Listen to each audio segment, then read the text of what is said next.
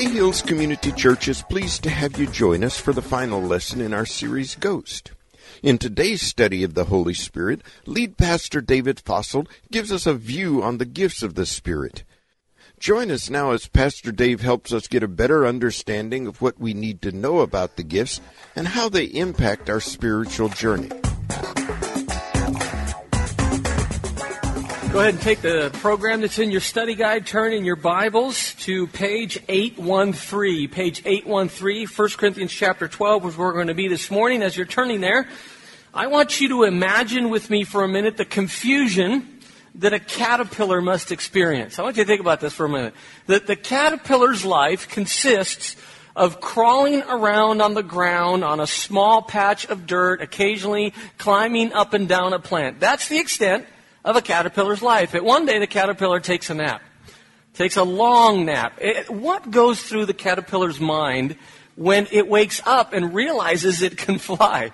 You know, when it looks around at itself and goes, where did that, you know, small, fat, chubby body of mine goes? Now I have a long, thin body with, with gorgeous wings. It must be just amazing astonishment what the caterpillar experiences. You know, it's much like what believers should experience. When we realize that God, the Holy Spirit, chooses to come and live and dwell within us when we accept Christ as our personal saviors, uh, Savior, and, and He gives us a brand new spiritual heart. This is what this series is about. It's, it's meant it is, it's intended to, to try and challenge us and make us astonished and uh, incredibly thankful for what the Holy Spirit does in our lives. We've been in it for, for a couple weeks now. Now, if you haven't been with us, let me just real quickly uh, show you what we've gone over. Let's put it up on the screen. A couple terms that we have learned. We've talked about the deity of the Holy Spirit. That was week one. That's just a fancy way of saying that the Holy Spirit is God.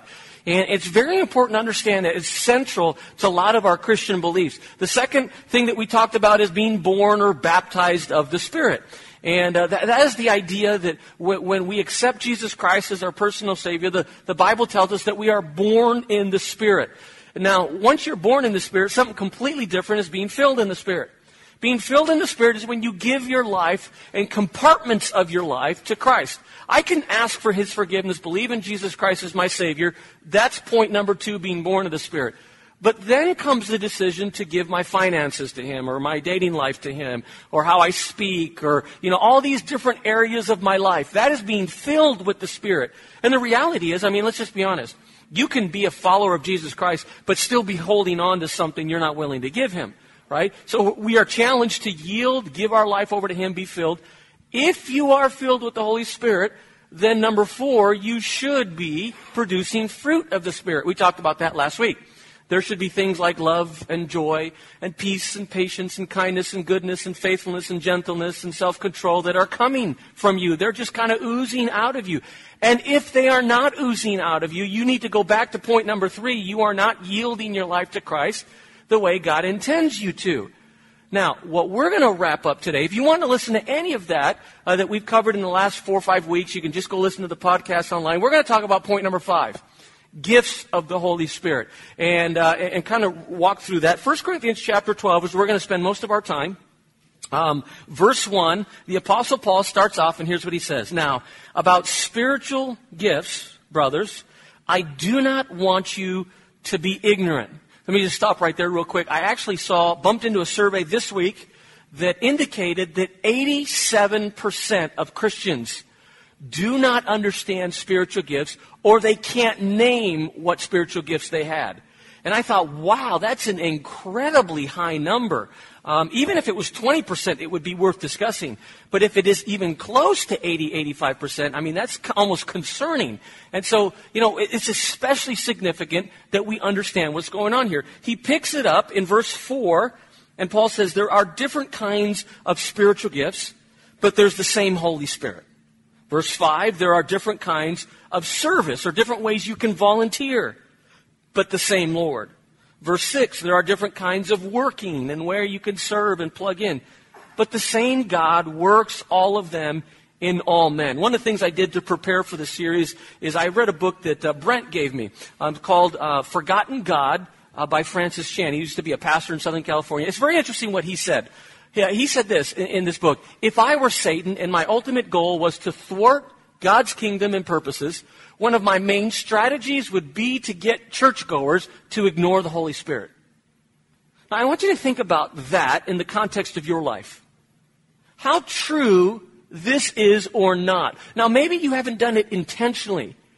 But, but this idea of understanding the Holy Spirit and living in the Holy Spirit and being filled by the Holy Spirit, understanding how He works and how I get in touch with the Holy Spirit is significant and very important to your walk as a follower of Christ, especially in the context of Corinthians 12.1, where Paul says, you know, there's a lot of things we talk about in church.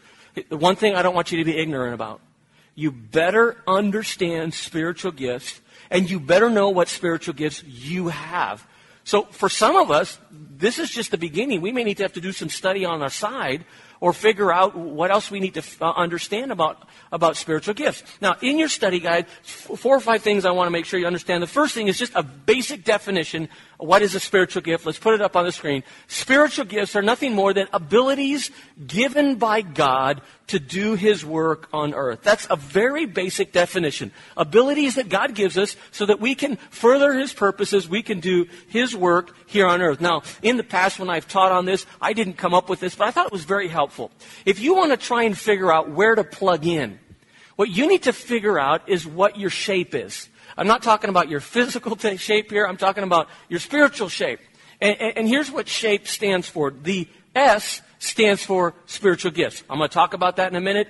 I'm going to try and help you process which ones they are and what you might have and so on and so forth. The S stands for spiritual gifts. But that's not the only thing you need to consider. You also need to consider the H or your heart or your passions. What really catches your attention? What are you passionate about? So, for example, you may be gifted at teaching, spiritually gifted at teaching. But if you have a passion for children, it's better to help in a Sunday school class instead of teach a, an adult uh, an adult small group. So what your passion is and what your heart is, what gets you really excited is what you need to you need to follow. And oh by the way, be very careful that you don't impose your passion on someone else's passion. Because some people are really passionate about kids, and other people are passionate about senior adults, and some people are really passionate about the homeless, some people are really passionate about sex trafficking, and some people are really passionate about missions, and other people, you just gotta be careful. God gives us different passions. And, the Church of Jesus Christ should kind of have, have their hands in dabbling in all these, but it's okay if other, everyone kind of focuses in on their own passion based upon their spiritual gift. Does that make sense? Now, uh, one other thing that you need to really make sure and understand is you can, can have a heart or a passion for something, but not be gifted at it. Have you seen this? You know, for example, I can, I can be passionate about music. I can love music. But if I can't carry a tune, do you want me on the worship team? No. All God's people said, yeah, thank you. See what I'm saying? You know, you have to understand that just because you're passionate about it doesn't mean that you should jump in and do it. You must just really enjoy it, you know? Um, so just ha- have that perspective and be honest with yourself, okay? The A is abilities. Now, this can be abilities you were born with. Some of you are born athletic, you know, and you just, you can jump really high and you can whatever, you're really fast. Some people are born lightweight. Other abilities are learned. I learned how to be good at computers. I learned how to be a good cook. I learned how to be a good carpenter, what, whatever.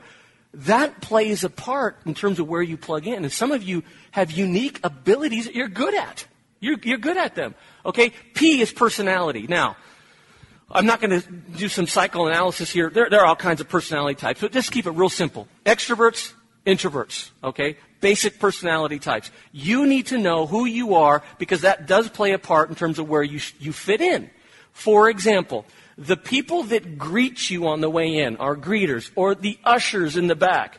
Just take a wild guess. Would we prefer them to be introverts or extroverts?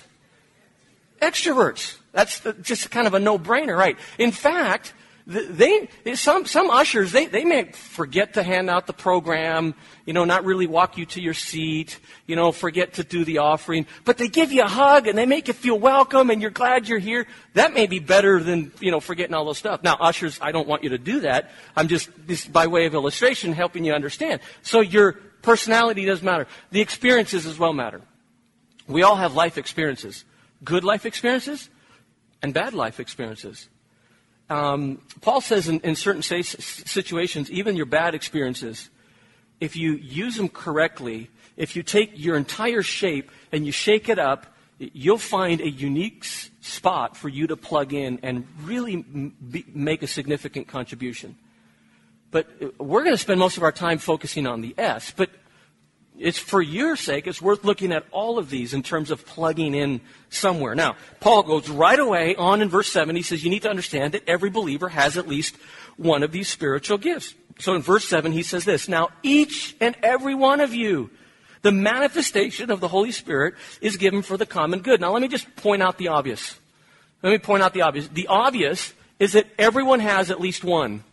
N- normally, you can identify one or two, but you have at least one. And then I want you to notice your spiritual gift is not for your personal benefit. No, your spiritual gift is for, right at the end, common good. In other words, God doesn't give me a spiritual gift so that I can be blessed. He gives me a spiritual gift. He gives you a spiritual gift so that we can be blessed. Huge difference.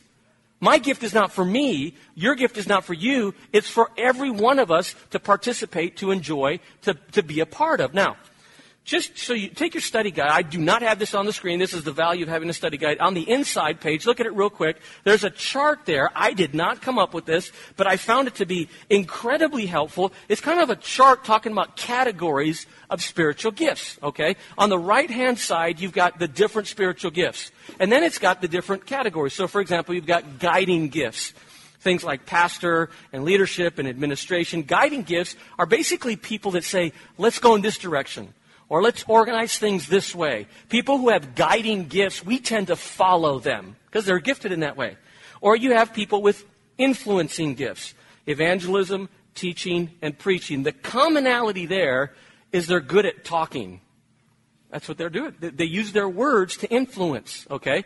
And uh, th- those kind of people um, are, are good at that. Serving gifts mercy, pastoring, hospitality, healing, encouragement, and exhortation. These are people that are good at interacting with people. Whether it, normally it's smaller groups of people or even one on one, they're very good at that because of how, they're, how they've been gifted. Uh, different is the task gifts. These are people who do things behind the scenes, uh, the scenes, people with the gift of helps and giving and craftsmanship, which is basically building stuff or fixing stuff. Very important in the church. You know, that you don't necessarily have to interact with people, but it's helpful to, to have someone that can do that, right? Look at the last category support gifts. Wisdom and knowledge and discernment, so on and so forth. These work in tandem with other gifts or other people so that things get accomplished. Now, when you look at that list, you should be able to go, yeah, I got that one and I got that one, and circle them. Or, in some cases, scratch the ones out that you know for sure you don't have. And I'm going to be talking to you about how you figure that out at some point, but you need to know. I should be able to come to you and say, What are your spiritual gifts? And you should be able to say, It's this one and that one, and give me two gifts, right? Um, so it's very important to be able to do that. Now, I'm going to take in a little tangent. I, I wouldn't normally do this, but of all the Sundays, this is the Sunday to talk about it. I want you to look at the graph right at the bottom. Next to the end of support gifts, there's the one called tongues or speaking in tongues. Okay? Um, it may interest you to know that 1 Corinthians chapter 14 is all about prophecy and speaking in tongues. Um, like I said, I would never take an entire Sunday to talk to you about this, but occasionally there's people that ask me about this and what's going on here. Uh, let, us talk about it for a moment, okay? What the gift of speaking in tongues in, and what is all the controversy, and why are people have all these questions and confusion? Let's just let's just talk about it calmly for the next five to ten minutes, okay? So we understand. Um, let's put it on the screen. Let me start by giving you a definition. A definition of this gift is, is nothing more than the divine enablement to pray or give praise in a language not known by the speaker. It is first introduced in the book of Acts, chapter 2, where, the, the, where God's people are filled with the Holy Spirit and they start to quote use the gift of speaking in tongues, okay? And what's interesting is that many thousands of people were in Jerusalem for a special holiday that, that had come from thousands and thousands of miles away, and these Jewish people are speaking in tongues, and these foreigners recognize the language. It's their own language from way back home. And, and so they can understand what's going on. It's someone having the ability to speak in a tongue or language that they don't know. So if I suddenly broke out into German, I've never learned German. I've never studied German. That would be the gift of tongues. Now, there are some based upon a, a, a, little inference in 1 Corinthians 13 that say that it's not only a known language, but it could also be a heavenly or a praise language.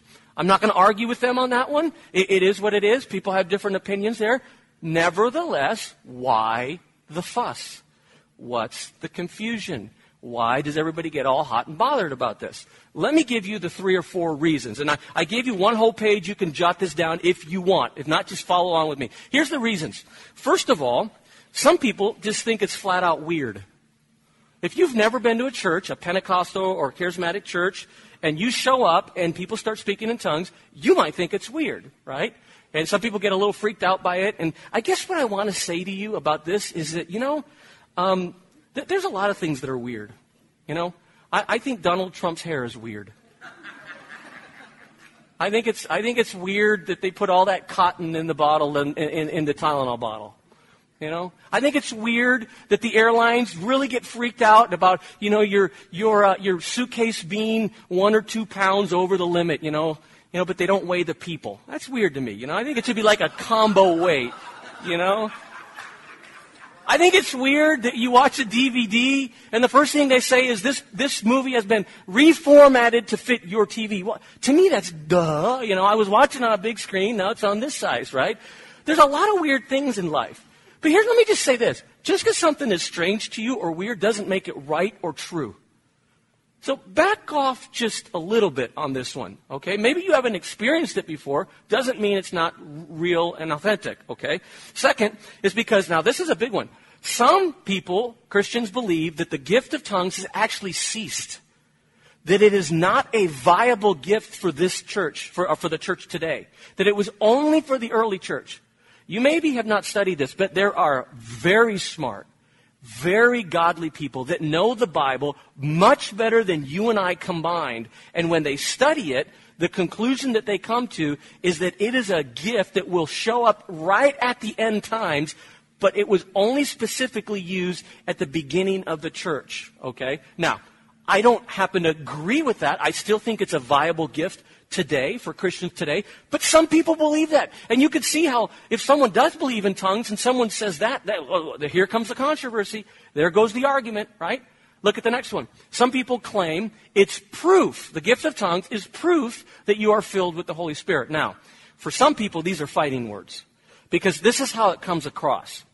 Well, you're saved and I'm saved, but I have a closer connection to God than you do because I speak in tongues and you don't.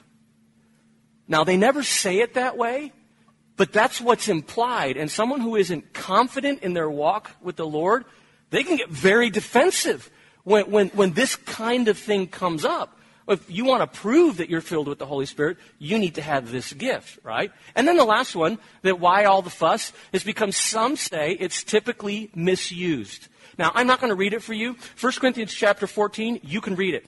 And Paul, in Corinthians 14, gives us some very clear directions on how the gifts should be used. And this is what he says. He says, first, only one at a time.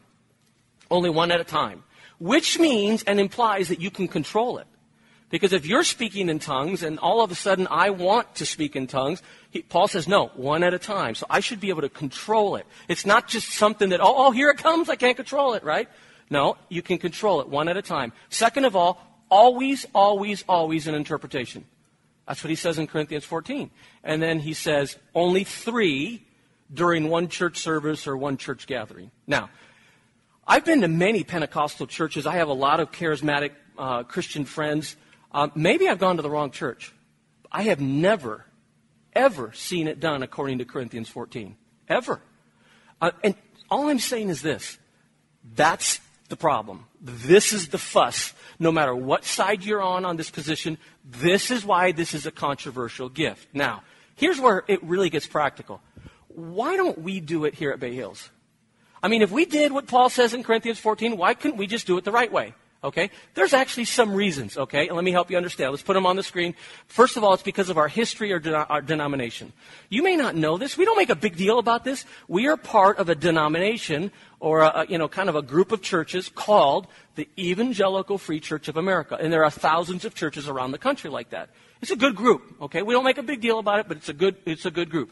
Historically, practically, uh, theologically, uh, stylistically, we have never been a charismatic type of a church. Never. We're not saying that we're anti charismatic at all. But in our personality, that's not who we are, okay? In fact, if I changed my mind on spirit, spiritual gifts and on speaking in tongues and all the sign gifts, if tomorrow morning I went from this position and I went all the way over to here and decided, you know what, we got to do it all the time, every Sunday, you know what I would do? Instead of trying to convince all of you to agree with me, the wiser thing to do would be to find a church that I agree with. Because it causes way too much division when people do that, right? When they're trying to change the other person's position. You just have to understand our, it's not who we are as a church. The second of all, because of the gift itself. 1 Corinthians chapter 14, Paul makes it very clear that the gift of speaking in tongues primarily benefits the individual, does not primarily benefit the congregation as a whole. So, by the way, there are people in this church right now that speak in tongues, that have that gift. And it's fine. We've had elders that speak in tongues.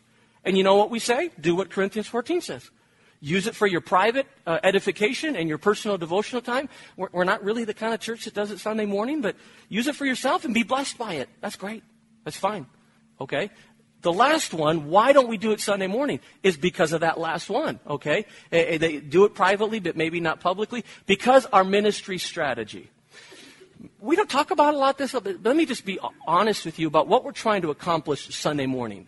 What Terrence is trying to accomplish Wednesday night in our public meetings, okay? We're trying to do two things. One, I'm trying to stretch those of you who are already Christians. I try and do that every week, you know, give you something to stretch you, really make you think and chew on, try and stretch you. But the second priority that Joy and I try to do when we're planning a service is not just stretch the Christian, but help the person who's not yet a Christian get closer to Jesus. There are people, first service, second service, and this service right now that are not saved. Openly about it. They're just checking this Jesus thing out. And we're glad they're here. And we're trying to help them get closer to Christ. And as best as we can tell, the gift of tongues gets in the way of doing that. Why do we believe that? Because of what Acts chapter 2 says and Corinthians chapter 14. When unbelievers saw that gift in Acts, they thought that the Christians were drunk. When unbelievers saw that gift in Corinthians, they thought that the Christians were crazy. Now, maybe it's just me, but that's not the kind of image we want to be projecting on Sunday morning, is all I'm saying. Okay? So, what would happen if someone on a Sunday morning stood up and started to speak in tongues? What would we do? Would like an usher come and tackle them? Now, that would be worth doing a Facebook post about, right? You're not going to believe what happened in second service. Would we do that? No. What would we do? We'd do exactly what the Bible says we're to do. We'd wait, we'd listen, and then I would say, Does anyone have an interpretation? That's what I do. And then after the service, I would explain these things to them and say, Hey, that's great that you have this gift. This is kind of who we are and who we aren't. If you feel that you absolutely have to do that and you can't be in church without doing that, I got some pastor friends within five, ten minutes of this church that would love to have you in their church, but that's just not who we are, you know, and we're cool, you know. So just, you know, I, I guess what I want to say about all this, and I'm going to just wrap it up with this, is don't attack someone who agree, disagrees with you on this issue. Don't argue with them. It doesn't make you look good. It doesn't make us look good. Eh, uh, you know, just relax and chill out a little bit. So what if they disagree with you? Okay. The second thing is be a little bit humble about your position. Um, let me just openly say, I could be wrong about this. This is not one of those big issues like the authority of Scripture or the person of Christ that I'm, I'm going to go to town with. If you come up, I'm going to go to town with you hard on that. This is something, you know, I could be wrong on this one. You know? And if I'm wrong and, and you're right on this position, when we get to heaven, I'll, I'll buy you steak. You know? I actually said that about 10 years ago. And the, the, Monday morning after I said that, someone sent me an email and they said that they liked their steak medium well. Which was their nice, kind way of saying they disagreed with me. I'm cool with that. Just chill out a little bit. We got, as Christians, we got so many more things to do than argue about this. Okay? That's all I'm saying. So, are we, are we done with this? Can we just put it aside for another 10 years and I'll come back with it? Okay. Let's go back to the front page. Let's go back to the front page. Let me keep going through these points. Point number three. All gifts are important and necessary, says the apostle Paul. All gifts are important and necessary. Verse 21, he says this. The eye cannot say to the hand, I don't need you. The head cannot say to the feet, I don't need you.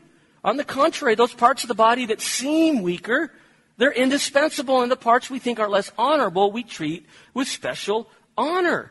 Now, some gifts may be more visible, but all gifts are significant and important. Every single gift is important. So let's just pretend Saturday comes along and we're going to have a church work day down the street at our old facility. And what we're going to do is we're going to paint the church. To need, the outside needs a paint job. The inside needs a paint job. So we get 20, 30 people down there. We're, we're scraping and we're, we're, you know, we're patching and we're, we're, you know, taping and then we're painting. I mean, we're doing the whole thing, right? About halfway through the morning, someone spills a big bucket of paint right? Someone spills a bucket of paint. So someone comes along, first person that comes along is the person with the gift of mercy.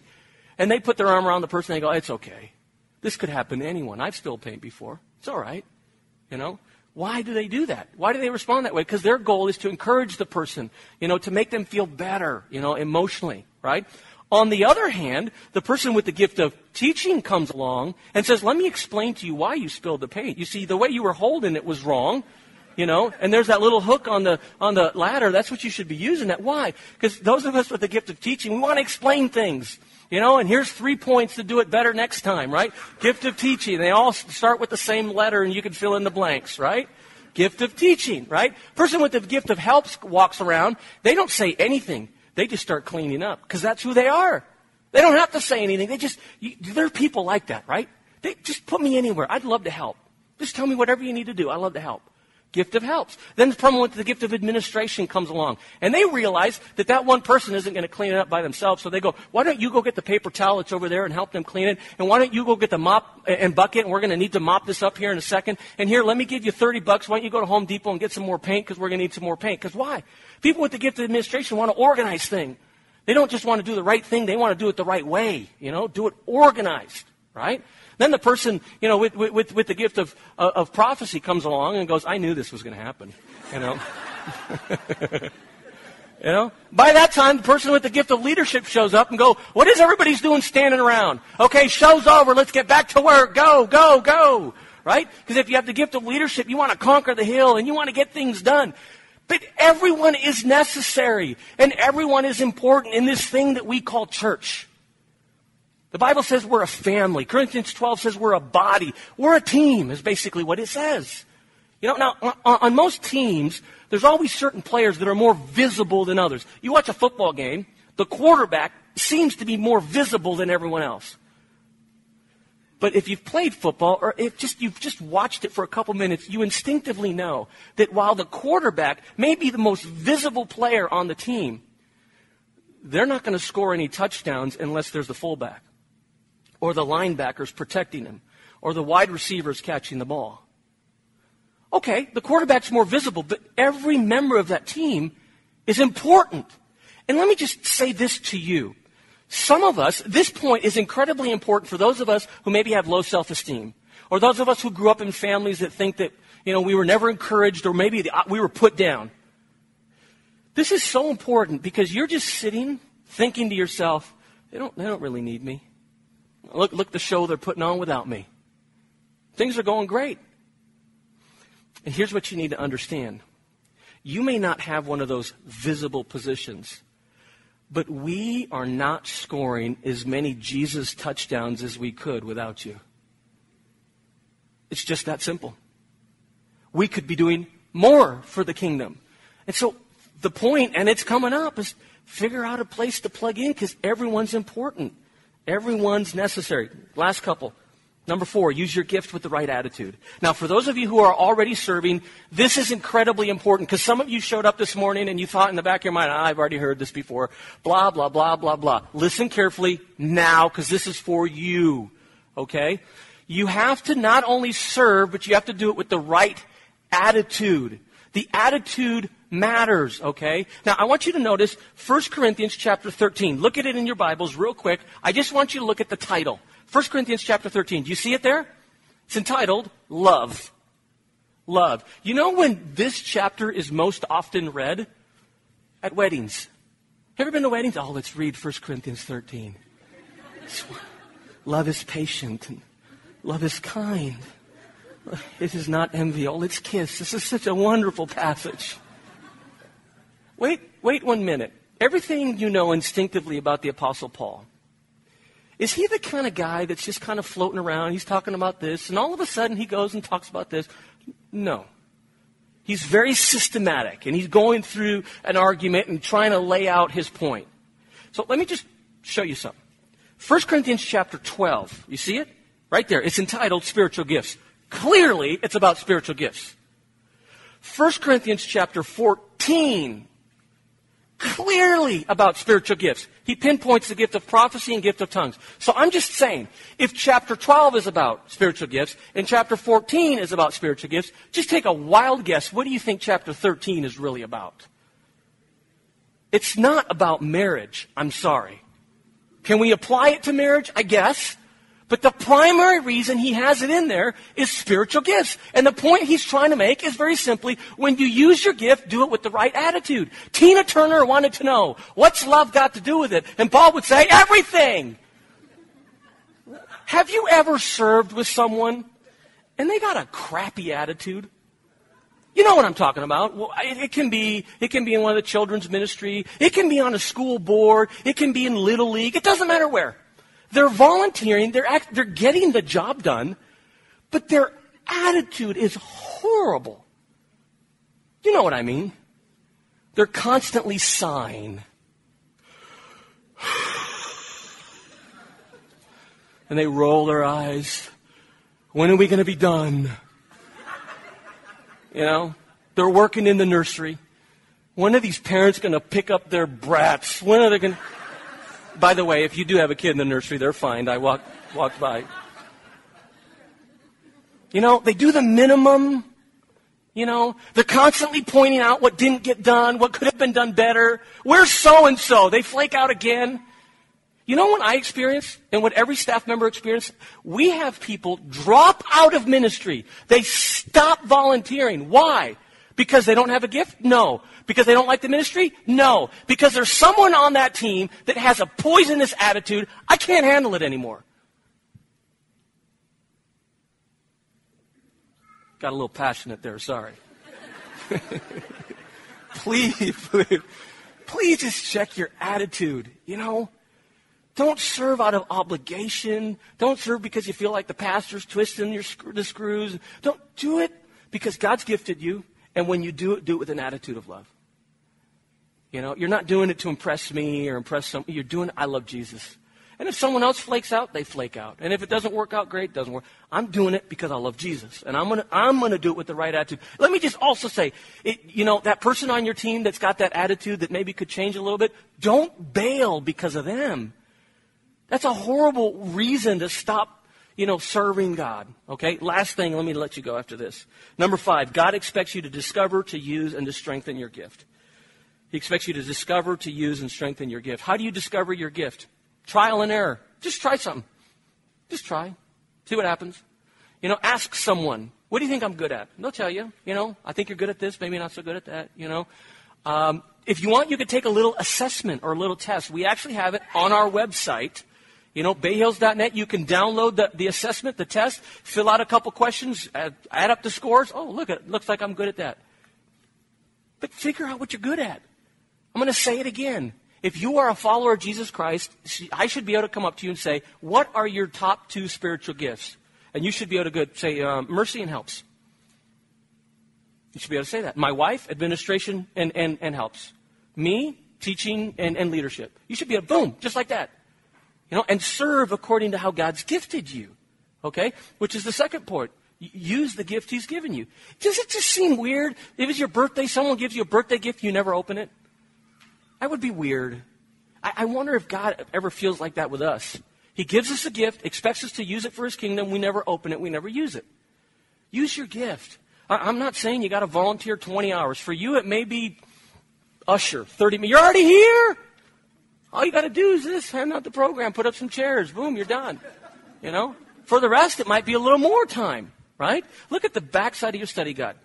Last thing. Every time we talk about that, we give different positions that are needed. This time, instead of describing the position, we actually gave you the gifts that would be helpful to fulfill this position. So children's workers and assistants, and we gave you a couple gifts. This is, uh, th- that would be helpful. This is everything from teaching to helping to doing crafts. Some of you are great at that stuff and you love kids. You know? Um, children's events coordinator. We had someone said, I, I don't mind once a quarter helping with a big event. Youth leaders. Terrence could use a couple more small group leaders and someone to be in the parking lot, you know, you know, security and making sure kids aren't running away and, you know, whatever. You know, uh, that doesn't happen a lot. I'm just saying. I'm just, we need them there, right? Get back in youth group, okay? Um, Sunday, tear down help. Okay, first and second service, I didn't bring, bring this up. I'm going to bring it up right now. You see, Sunday, tear down help. You know what happens 15 minutes after the service ends, third service? After the crowd is out, we start taking down about half the chairs, we start taking down some of the curtains, and all the front lobby gets taken down. You know what would be great? If for 15 minutes you hung out talked to a few people, and helped out. Because you know what? We all, we all would love to go to lunch too. It doesn't, it takes about 30, to 35 minutes. It's not a long time. You're already here. Just hang out for another 30 minutes. Talk to Brigitte, talk to, to, to Joy, and help us out. Okay? Um, the Saturday setup team, you know, this doesn't just, you know, Joy doesn't just like blink his eyes and this all, you know, happens. You know, we need a couple extra people. Small group host, small group facilitator, worship team tech, prayer team. Here's all I'm saying. What's your gift? What's your gift? Figure out where to plug in. That's it. Very simple. I'm not gonna, I'm not gonna hit you over, hit you over the head. Just figure where to plug in. Okay? Um, last point. He says he wants to strengthen your gift. That very simply is get better at it. There's a reason that every single month I read at least one leadership book, whether it's a Christian or a business book, once a month at least. There's a reason I'm constantly trying to learn how to do communication and teaching better. I, I, I study people, I read. Why? Because I want to try and improve on what God's given me. Let me wrap up and say this. Some of you may not know the name Mordecai Ham. Maybe you've never heard that name before Mordecai Ham. But Mordecai Ham, because he chose to use his gift, because he chose to obey and serve God to the best of his ability, literally, what, quote, little he did has changed the world. Mordecai Ham, years and years ago, served in a small church he taught boys Sunday school, I think it was fifth and sixth grade class. It wasn't a big class. But after one of his lessons, Mordecai gave an invitation for people to accept Jesus Christ and to give their life to God. And in that class, a little boy by the name of Billy Graham accepted Jesus Christ. Because Mordecai was faithful to God, Billy Graham has been able to literally influence this entire world. Can you imagine what would happen at Bay Hills in the kingdom of God if all the Mordecai Hams were willing to help out and to serve according to their gifts? You know what? Email. We gave you an email. Fill out your connection card. Grab me or Brigitte or one of the staff members afterwards and say, here, plug me in somewhere. I, I just, I want to encourage you. For, for the sake of God's kingdom, Let's score as many God touchdowns as we can. But for that to happen, everybody needs to play a part. Let's close in a word of prayer. Dear Heavenly Father, as we uh, wrap up this series on the Holy Spirit, uh, we want to thank you for what you've taught us. And uh, as we talked this morning about spiritual gifts, I pray that we would be challenged to plug in. But um, just as we wrap up, I especially want to thank you for the spiritual gift that you gave us of your Son, Jesus Christ, and the salvation that you gave us through the cross. Frankly, Father, none of this else matters without that gift. As heads are bowed and eyes are closed, if you're here today and you've never accepted the gift of Jesus, but you would like to, I want you to pray this prayer in your heart. Dear God, I believe that Jesus was your son. I believe that he died on the cross for my sins and rose from the dead. And I want him to come into my life to forgive me and to change me. Father, such a simple prayer. but for those who prayed it sincerely and honestly, whether they feel it or not. Father, I pray that they would know that they are now born of the Spirit. I pray that whether they feel it or not, that they would know that God, you can change and transform us from that little, uh, that little caterpillar to a butterfly. Father, I want to thank you for this church, for Bay Hills. We are far from perfect. We got all kinds of issues and we got problems here and there, but as best as we can, we are trying to serve you and we are trying to point people to you. And as we wrap up this study on gifts, I, I pray that um, it's, it's, just so easy to slip in and sleep, slip out every week. And I, I just pray that you would touch people today and they, they would take that little extra step to say, you know what, I want to plug in. Father, I also pray that you would remind us that it's not just within these four walls that we serve, but when we're little league coaches and soccer coaches, and when we serve at the hospital and volunteer, and when we're on the school board, and all these community volunteer positions, Father, remind us that if our goal is to point people to you, that counts as well. That counts. And I pray that as we serve in these different situations, that you would give us the opportunity to tactfully and tenderly point people to you and let them know why it is we do what we do and why it is we say the things that we say. Father, you are a good God, and we thank you for your Holy Spirit that comforts us, that guides us, and that empowers us. Father, may we be a church that does not ignore your Holy Spirit. We love you and we pray this all in Jesus' name.